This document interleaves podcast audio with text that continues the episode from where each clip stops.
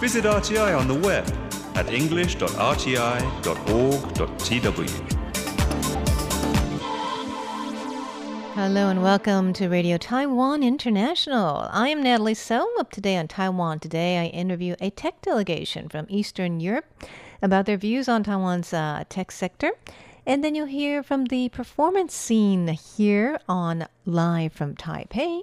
But first, join us on Here in Taiwan.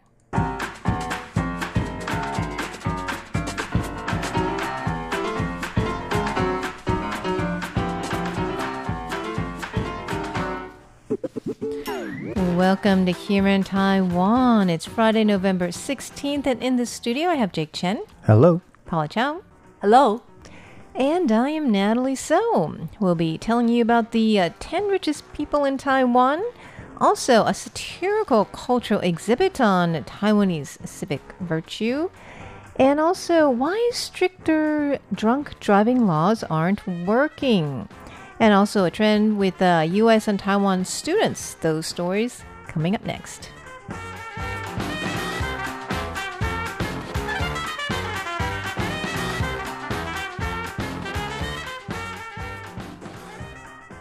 All right. Well, um, we have some rich people in Taiwan. We do. we do. I guess uh, we're not one of on this top ten list. None of us here. well, unfortunately. yeah, but um, we can still talk about them or find out who they are. Well, who do you think is the richest guy in town? Um, Terry Gou, the Yeah, head of Foxconn. I- I Foxconn. would say Is Terry Gou. Right. He's the most famous, and uh, he's the head of um, Foxconn, or Hong Hai, and um, which makes all the iPhones and iPads, and which opened a big factory in Wisconsin. Anyways, he used to be second, but now he's first. That's despite a 23% loss of his fortune over the past year. Oh wow. he's still number one at um, let's see 7.3 billion us dollars so that falling uh, drop was because of the local stock market and the us uh, china trade tensions So it's he could basically go back up right yeah, with the fluctuation of stock. I mean, he's yeah. yeah he can go even higher than he is now i don't know if he needs to but he probably thinks he does we don't think he does um, number two is the Dingxing International Group, the Wei brothers. What do they do? I think they make all kinds of Food products, food right? products, yeah, yeah. food and drinks, Oh, okay. Yeah. and also Master Kong, the famous um, instant noodle brand. Oh, is it Wei Trin? Yes, Yeah, that right. brand. You know, Mhm. a Oh, the- whole, whole bunch of food products. So there's four brothers sharing that, and their assets total 7.2 billion U.S. dollars. Oh, just a little bit lower than um, Terry Gou there, but they're sharing it. and then we have the Cathay Financial Holding uh, chairman, uh, Mr. Tsai, at 7.1 billion. Wow, they're only just short a little bit. They- you know, pretty close competition there. I, I bet they're all keeping scores. Yeah, really. Yeah. they just want to be number one one day. Right. Um, and then the Fubon Group. Okay, so that's um, a couple of ties sharing that. Local banking institution. Yes, Yeah. and uh, they have about 5.7 billion. And then the Want Want Group chairman, Mr. Tsai Eng-meng, with 5.6 billion. He has a lot of business in China. Then we have the petrochemical and plastics giant, the Changchun Group, the co-founder who has 3.9 billion.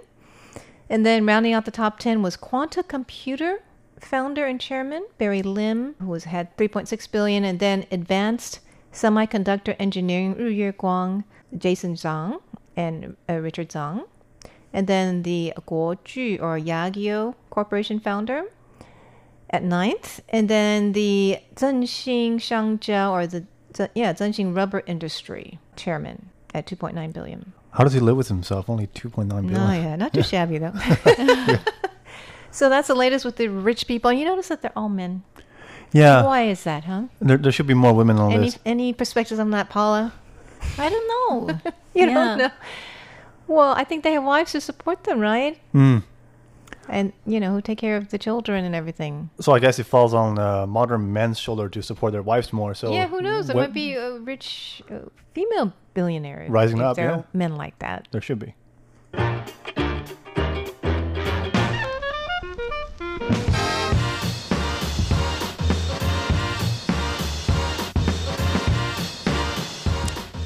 Have a news report here about drunk driving laws that have not been so effective. Tell us what's going on here.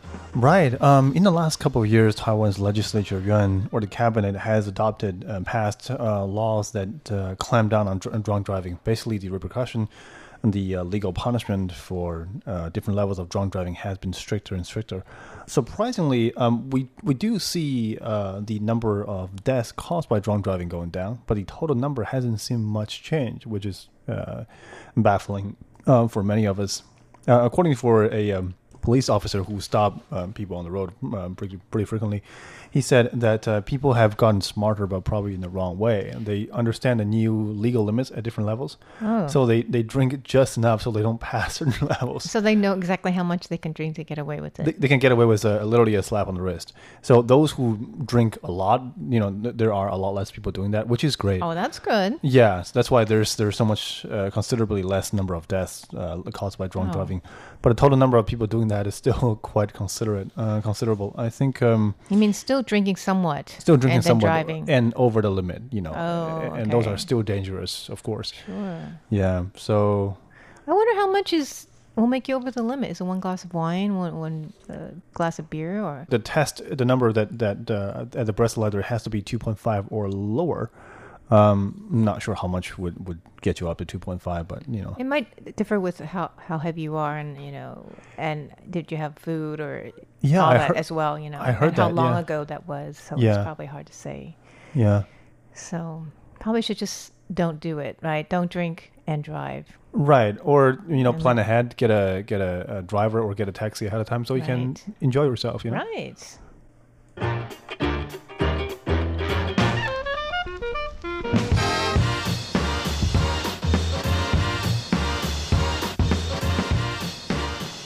Okay, we have a cultural exhibit in Taiwan um, making a statement. Tell us about this.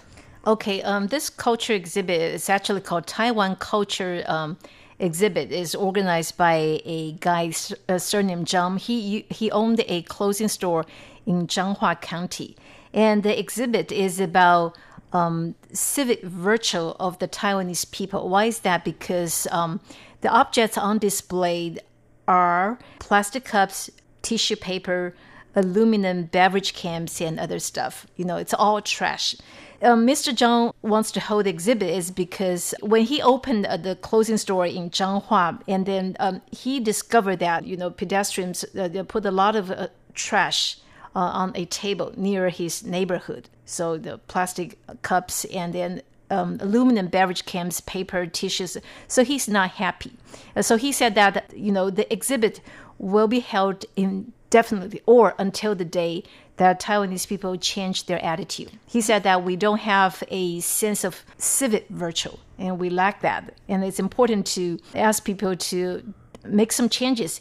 And so some web users are saying that the exhibit is actually most creative because it oh. actually encouraged the public to do something for the public good. And then some are saying that, well, what happened next after he posted, uh, you know, uh, after he um, opened that exhibit? It's actually not an exhibit. He just posted a notice right next to the The trash. trash. Oh, so it's just real trash that people put there. the real trash. After and what he- did he? How did he label it again?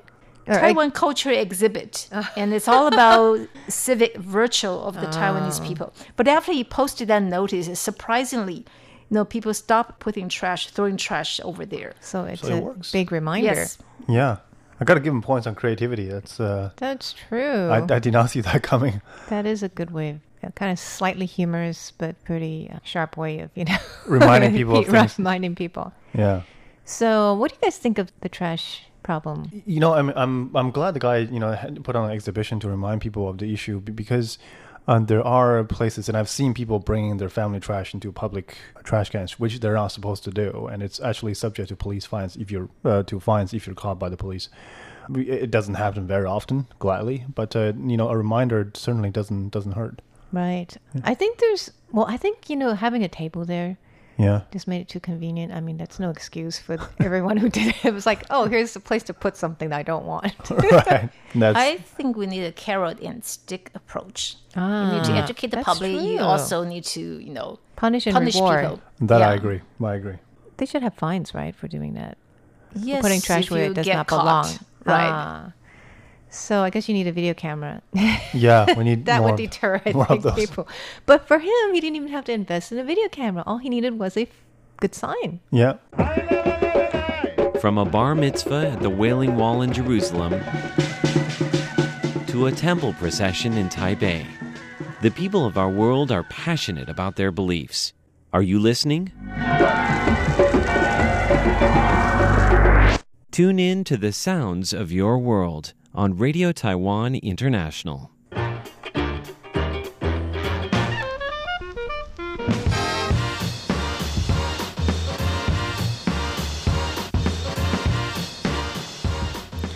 Okay, we have a trend among uh, Taiwanese and U.S. students, and uh, that is that they're growing in numbers in each other's colleges and universities. So that means more and more Taiwanese students are enrolling in U.S. colleges university. Um, for let's say the third year in a row, the number has been going up. So it rose like almost five percent from last year. There are a total of over 22,000 Taiwanese uh, enrolled in U.S. higher education institutions for this past year, and Taiwan is the seventh largest source of international students in the U.S. That's for a fourth straight year. When you were in Canada, was there a lot of overseas Taiwanese students studying? I I met quite a few. Yeah.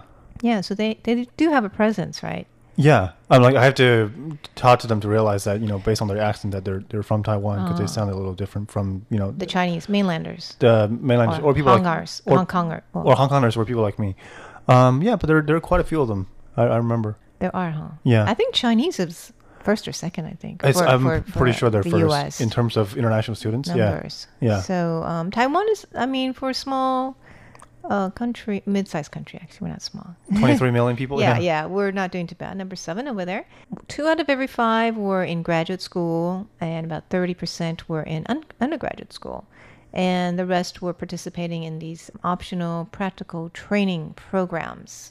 So they get to um, have some, you know, special programs and uh, work and, and, you know, um, short term programs in universities over there. And um, on the same note, uh, the number of American students enrolled in Taiwan universities is growing. So I know that it's it passed not that many though. There's um, 1,002 now. So it passed the Oh. thousand mark. so not quite as many as in, in the U.S. The other way around. Okay. Yeah, but I know that Taiwan is trying to make their universities more international. So they have a lot more classes taught in English, And I think activities too. activities as well, and Yeah. they do recruit from you know all over, including Asia and you know around the world. But they are trying to make um, our universities more international. So um, that's a new trend. We're Yeah. growing in numbers. So I guess that's good news. All right. So um, that's it for here in Taiwan. But do stay tuned for Taiwan Today, live from Taipei, and Newsmakers. For here in Taiwan, I'm Natalie So. I'm Jake Chen. And then Paula Chow. we'll see you later.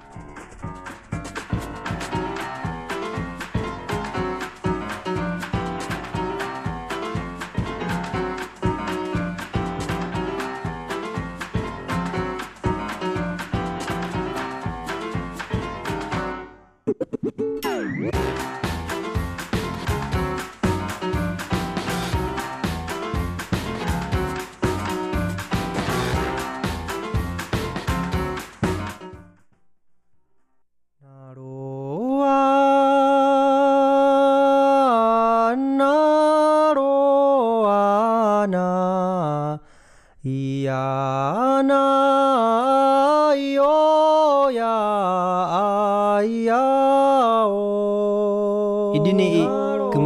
kumai baiwana kanatar tu lengau. The sound of the Puyuma tribe on Radio Taiwan International.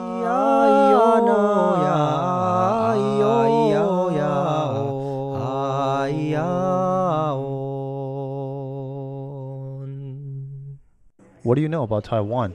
I know who the president is. What about their local music and food? Well, hmm, what do you suggest? Tune in to Radio Taiwan International. Here at RTI, we offer the authentic Taiwan experience.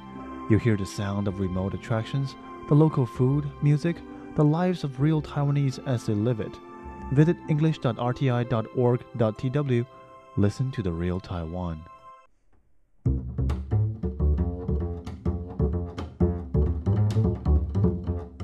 Taiwan Today with Natalie So. Hello and welcome to Taiwan Today. I'm Natalie So. We recently had some movers and shakers in the tech industry from Slovakia visit Taiwan to discuss some very exciting projects. Flying Cars is one of them. Three of them came to our studio. Mr. Radoslav Danilak, CEO of Tachyum, Adrian Vycital, partner of IPM, and Marian Gazdik, the founder of Brain Trust and the director of the startup Grind in Europe. Marian first tells us about the association of top Slavic tech CEOs that he started, called Brain Trust.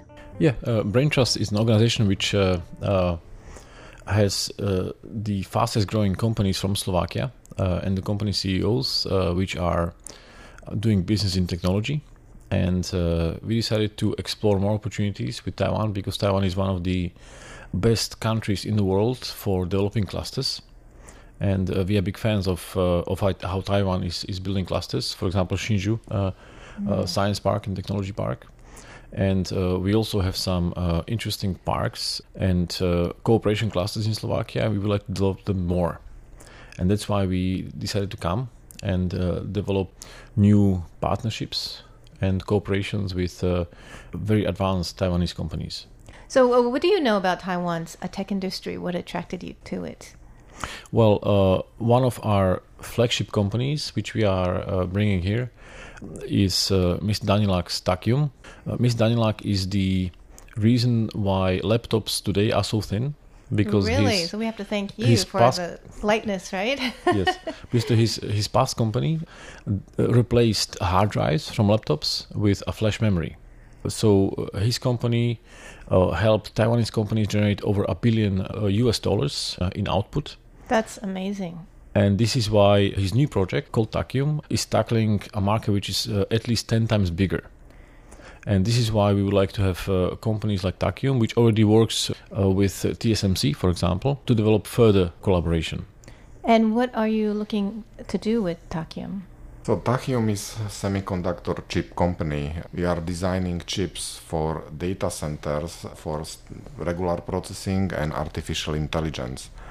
And uh, what is interesting, it provides much higher performance at lower cost, but very importantly, it's reducing power consumption.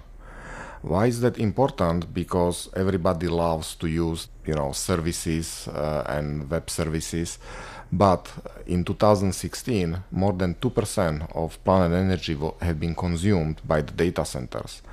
Now, data centers are growing about 15% per year, which translate to about 10% of planet energy to be consumed by 2030 and if nothing changes by 2040 it will be 40% so the power consumption reduction is really essential if you want to continue benefiting from the technology growth and uh, we provide about 10x power reduction of that so it's very important uh, for future evolution of the compute well, that's exciting. And and how are you working with Taiwan companies on this? It's on multiple levels. So, as in the past, the largest semiconductor chip manufacturing company TSMC was my previous supplier, and we continue in engagement with that company.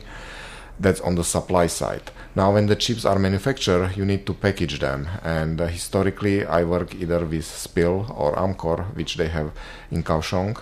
And uh, the chip itself they needs to be built into systems today the market is shif- shifting to odms uh, manufactured kind of like compal quanta inventec Wiwynn, and so on. So there are multiple levels of engagement.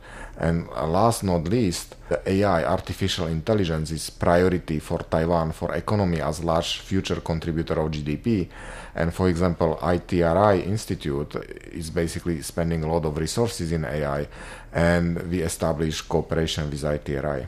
Reducing Correct. the power consumption. And not, but not only that, uh, you know, one of the interesting application of our chip is that first time in history of humanity, our chip allows to build the simulation of full size, real time, full capacity on human brain simulation.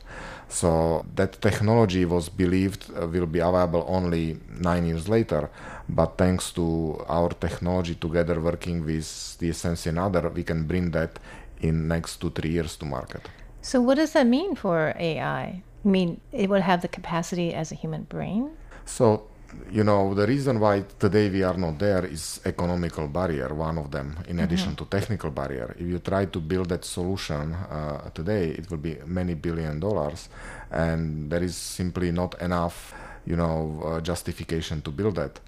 So what is interesting about our chip is that today, you know, if you have uh, services, let's say Facebook, you know, people are using through the day, and when they are not using it, you know, all these servers they are idle. So out of the servers in data center, let's say you have half million servers, they are used only 40% of time through the day because when the people are working with them, not when they are sleeping and uh, our chip allows to use same equipment also for AI. For instance, spending two billion dollars of building AI system uh, for that simulation, you can just use existing data center for existing application, and you don't need to spend this two billion dollars. You're just renting capacity which is just wasted, unused.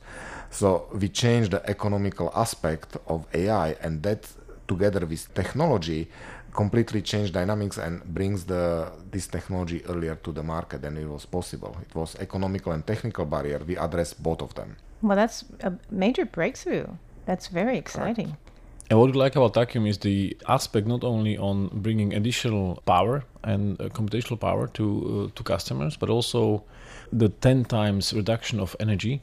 Imagine how many power plants you can close down, uh, mm. which are polluting the world sure. just because of this invention.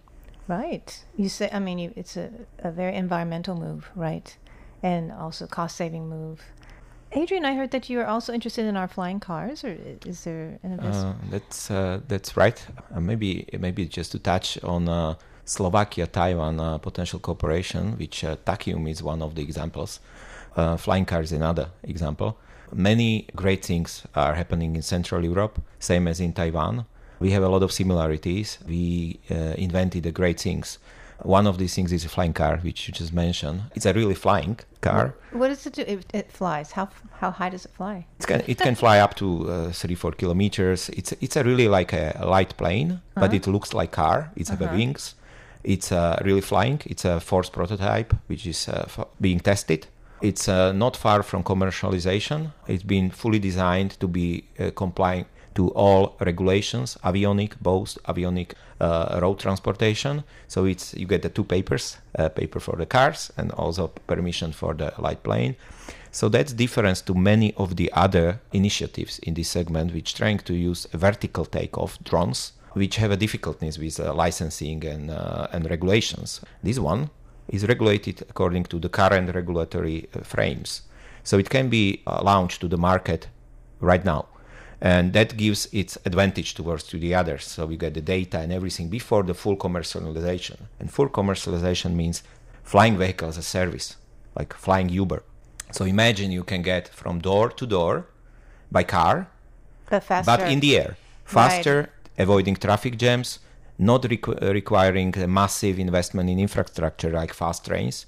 This is actually competitive to fast trains. Similar speed similar connectivity but much less investments and much faster uh, you can implement it. And more and flexible this, whenever you want. Oh, that's and amazing. this technology was uh, was uh, developed uh, in uh, our region in Slovakia.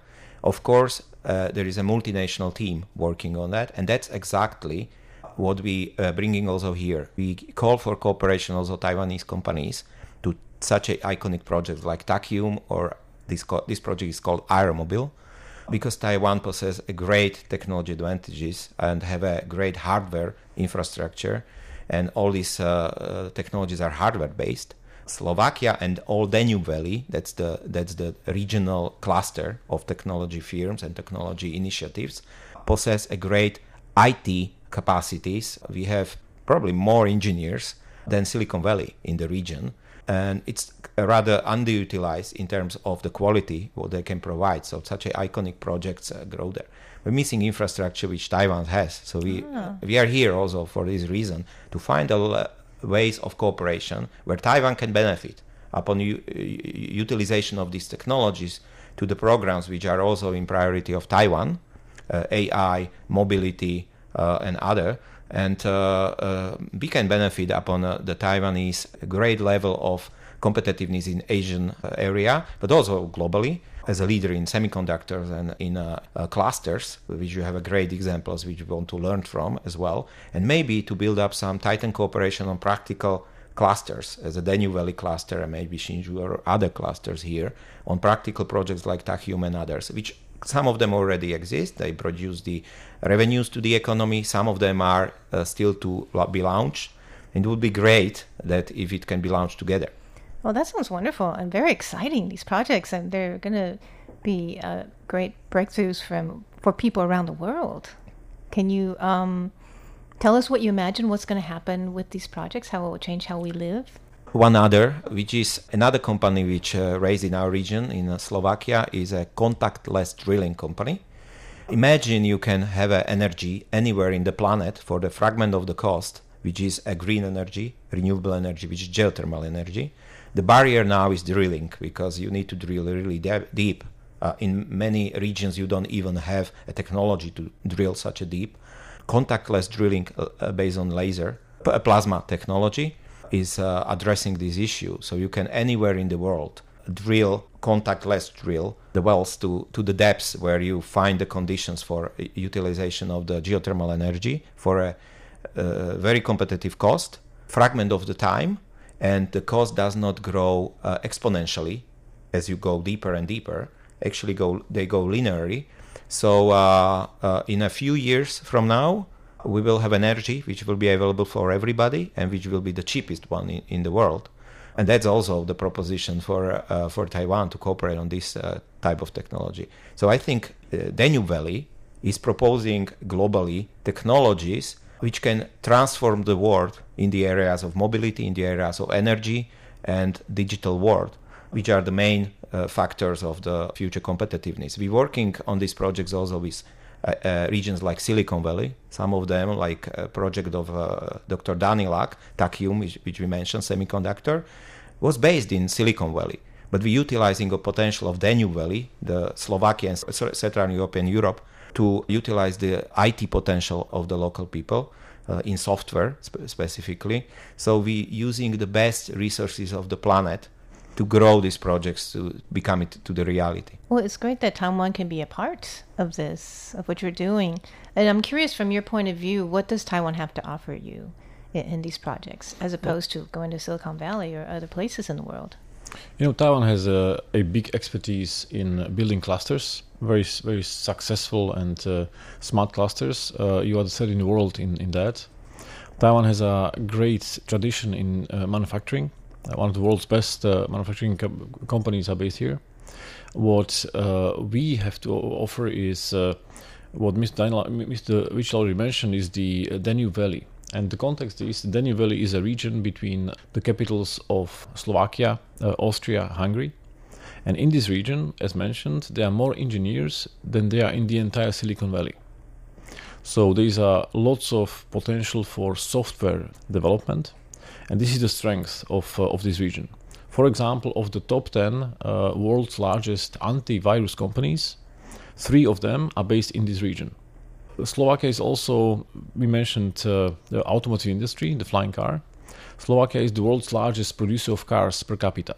Yeah, I saw those. The one million. You're producing one car for every five people every year, right? Yes, that's, that's, that's kind of amazing. Yeah, that's correct. It, it would be like 25. Uh, it would be like seven million cars produced in Taiwan. Yeah, that's yeah. that's quite amazing and output. That's, that's already a big expertise there and we want to take it to the next level uh, with uh, with the brains, with the smarts. Mm-hmm. This is where uh, uh, the projects like Tachyum will be enabling uh, these companies to have additional advantages in terms of AI and, and being more smart.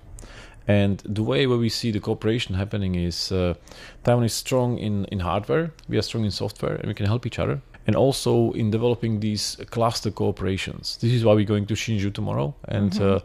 we'll be discussing some smart ways of how we can collaborate. And of course, Tachyum is, is one of the key flagship, flagship projects which we hope we can develop further co- cooperation on. Those were top tech CEOs from Slovakia Radoslav Danilak, CEO of Tachyum, Adrian Vycital, partner of IPM, and Marian Gazdik, founder of Brain Trust. We'll be talking to them more next week about how Taiwan and Slovakia are working together for exciting new things in the tech industry. Thanks for tuning in to Taiwan Today. I'm Natalie So.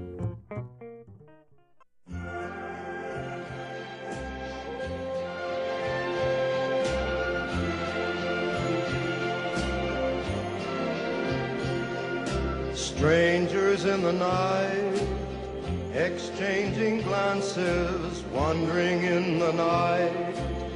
What were the chances? Welcome to Live from Taipei. I'm Charlie Storrar, and without further ado, let me take you over now to the Sappho Live Jazz Bar here in Taipei. That is, of course, the venue where we each month hold our Taipei Story Slam event. That's good. Hello, everyone. Welcome to our September uh, Taipei Story Slam event. Thank you so much for, for coming out tonight. Give yourselves a round of applause. Can you hear me at the back? Yep, you good? Okay, that's great. Okay, so tonight's theme of tonight's Story Slam is Strangers in the night, exchanging glances, wandering in the night.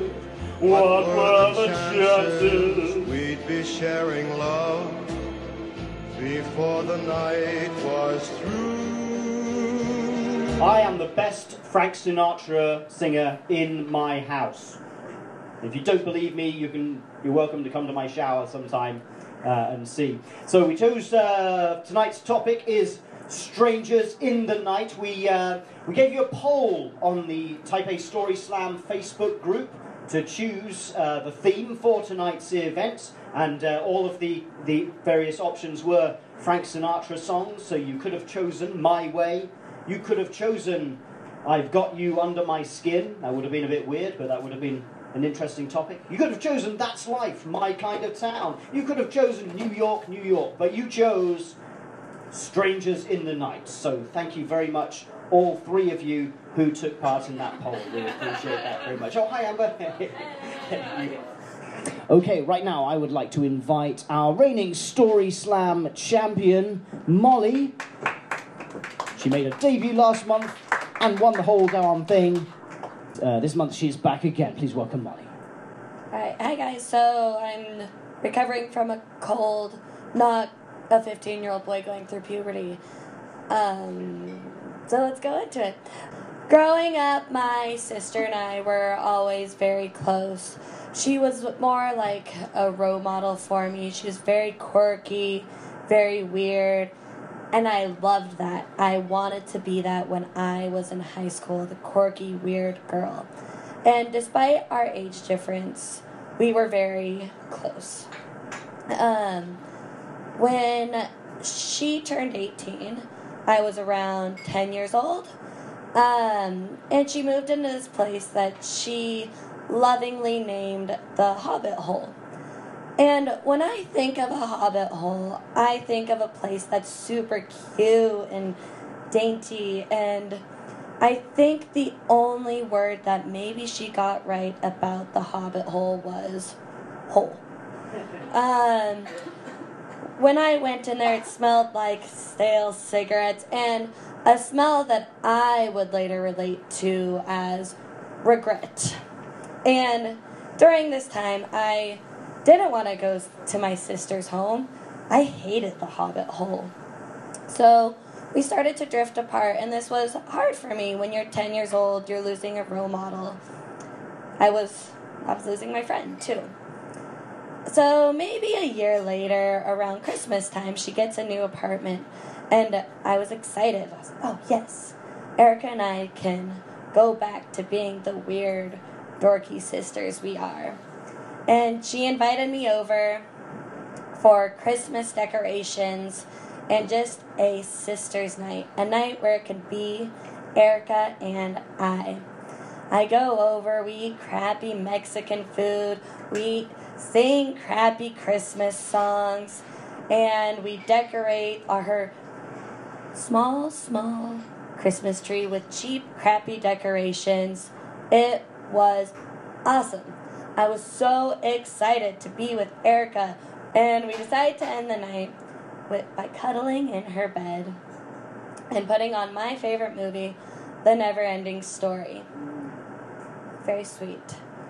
Um, but you know that feeling when you're suddenly awake, but you didn't even know you were asleep? That's that's what happened. There was suddenly loud crashing outside, loud glasses breaking.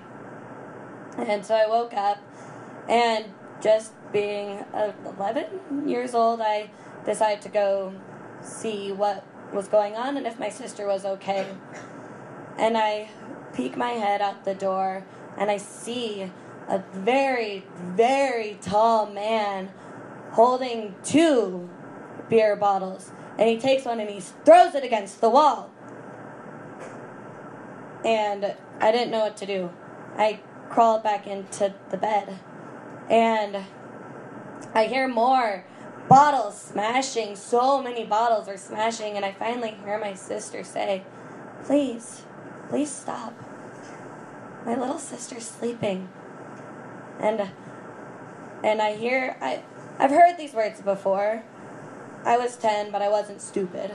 But I'd never heard these words directed at me. I heard this tall, strange man say, I don't give a f- about that little in that room. I cowered. I didn't know what to do.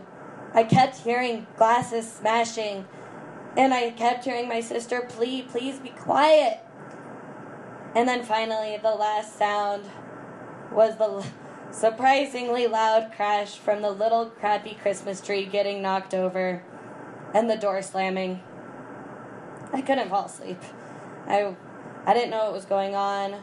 I didn't know if my sister was okay anymore. I just couldn't move though. Who knows how long time went by. My sister came into the room. I was not asleep. I was too scared. I asked her, I said, Who who was that? And she just whispered, That's my boyfriend. I I couldn't wrap my mind around this. How did this tall, strange man get into my sister's house? How did she let this man even become a friend for her and even become someone that she was potentially going to love? I I didn't I didn't understand. The next morning we woke up and I helped my sister clean 27 broken beer bottles that neither my sister and I drank. This tall, strange man came into this house after 27 beers and a, a nice, healthy dose, dose of meth to come tell my sister how much he hated her and loved her and just to come trash our sister's night. That night that I was so excited for, he came and he ruined it. We got the Christmas tree back up. But I I thought my sister moving out of this little crappy place, the little crappy hobbit hole. I thought that I would have my sister back. That it wasn't my sister who had changed, it was her house and her moving back into a nicer looking apartment. Things would go back to normal. But, of course, they didn't. My sister was not the person who I knew anymore. She was actually the stranger in the house that night. Thank you.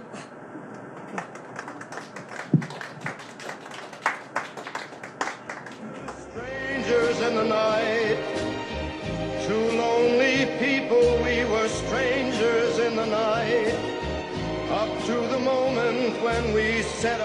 Molly Minaberry told her story of strangers in the night at the Sappho Live Jazz Bar in Taipei on September the 27th, 2018.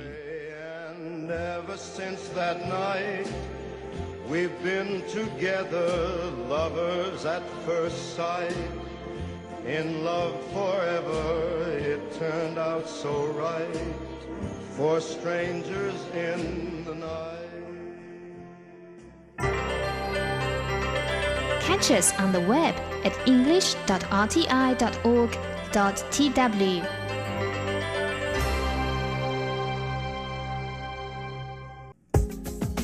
Newsmakers, a look at Taiwan's movers and shakers. Former President Ma Ying-jeou has been in the news recently. Last week, Ma raised his new three-no's China policy at a forum on cross-strait ties. The forum marked the third anniversary of Ma's meeting with Chinese leader Xi Jinping in Singapore in November 2015. When Ma was president from 2008 to 2016, his cross-strait policy was centered on no unification, no independence, and no use of force, the so-called three no's. In his new three no's, while no use of force remains a pillar, Ma has changed his stance on unification. He said he does not rule out the possibility of unifying with China, nor does he think the public should support moves towards former independence for Taiwan. The former leader also said maintaining the status quo across the Taiwan Strait is Taiwan's best option. The ruling DPP administration has accused Ma of sending a wrong message to China and to the international community, saying that Ma's political discourse could give the impression that Taiwan does not find China's bullying objectionable. President Tsai Ing-wen lambasted Ma for jeopardizing Taiwan's sovereignty, but Ma said Tsai was trying to shift public attention to cross-strait issues ahead of local elections on November 24th. Ma's approval ratings plummeted to a record low before the KMT's humiliating defeat in the legislative and presidential elections two years ago. But the former leader has since regained a measure of popularity and has been busy campaigning for KMT candidates island wide over the past few weeks. Still, his endorsement is not always welcome. KMT candidates in hotly contested cities such as Kaohsiung and New Taipei both declined to comment on his recent statement. Since stepping down in May 2016, Ma has been summoned to court on a regular basis for lawsuits ranging from libel, leaking confidential information, violation of personal information protection, and so on. At one point, he was questioned by prosecutors for 14 hours. In July, Ma was charged for breach of trust and violation of Securities and Exchange Act. The case is currently being processed by the court now. The former president won nearly 60% of the votes in the presidential election in 2008, the highest votes received by any directly elected Taiwanese president.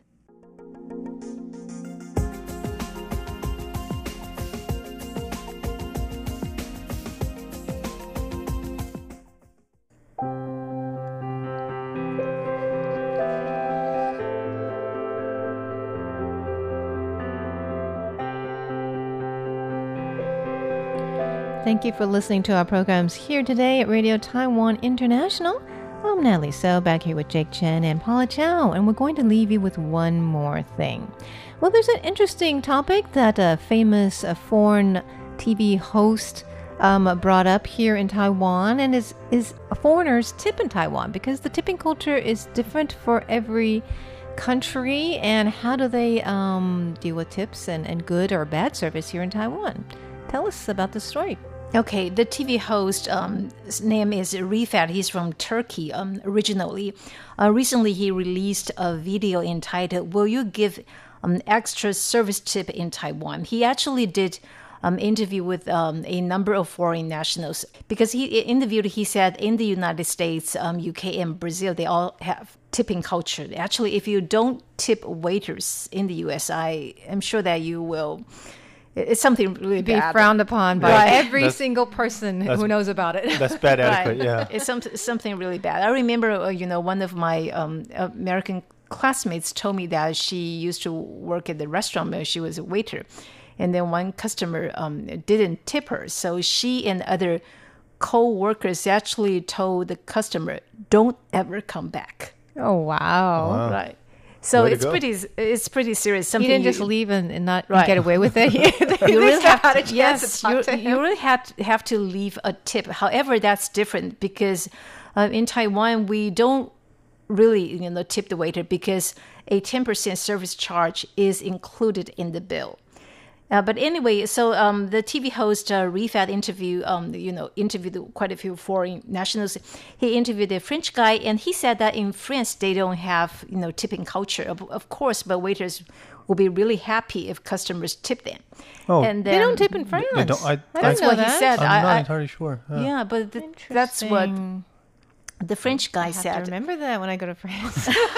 Because their food is already expensive, you know. So yeah, it's already so expensive. And he also interviewed a British guy, and that guy said when his parents came to Taiwan to visit him, they actually gave a generous tip. How much is it? It's 70 US dollars. For what? I mean, for food. And, oh my god! right, An extra That- tip, like at a nice and- restaurant. how much is the food? I, I don't know, but but guess what? Because he, that's because his parents didn't know the value of Taiwanese currency. So he, Oh. he told his parents, uh, he told his grandparents, you know, you don't have to, you know, give them so much. We are not rich people. So they eventually, you know, um, give um, the waiter um, seven U.S. dollars, not Okay. seventy. But still, it's pretty good. Oh sure. I mean, you usually don't give anything extra right. Because you already have the ten percent, and they're not expecting anything. Right. They're not. We're not expecting any. In, anyway, and then a Brazilian said, "Well, when he was trying to uh, tip Taiwanese waiter, I mean, they refused to take his money because you know most people think, well, this is what you know I'm supposed to do. I I don't want tips. Right. And then there's a, another um, the British woman said, well, he thinks uh, 10% service charge is pretty um, reasonable because in the UK, um, you know, the price is pretty high, and usually a 12.5% service charge is included. Oh really? So they think 10% fine. I have friends who are from the states, and sometimes when they are in, in a taxi, they will tell the taxi driver to keep the change or something like that. Right. No matter, I mean, it could be fifty dollars or whatever. And the taxi driver is so happy when he because people don't do that in Taiwan. Right. Even if it's like five or ten dollars, I've done that before. You know, and fi- maybe just five or ten dollars, and Just they're give- really happy. Yeah. it kind of makes their day. You know. Yeah, I think it's more so the gesture rather than the amount that you give them. you know, Right, to make them feel appreciated. So I think the foreigners do have this culture. Yeah. If they think they've been served well, Yeah. they give a good tip. I think they could bring it to Taiwan, make some people happy. What do you think, Paula? Yeah, I, but I think you know it's. I mean, our way of doing things like you know the 10% service charge is included. It's actually um, It's a little bit things easier. Yeah, you don't have to figure it out. and waiters. That's true. Right. Yeah. But then people may not try as hard to give good service. But that's a whole culture issue, right. So anyway, that's a whole different issue. But that's a quite an interesting topic that this uh, famous. I actually interviewed Rifat um, on Taiwan today. Yeah, he's a really interesting guy. Well, thanks for joining us today on uh, Radio Taiwan International. I am Nellie, so we hope you'll join us again tomorrow. Thanks again for joining us. We'll see you next time.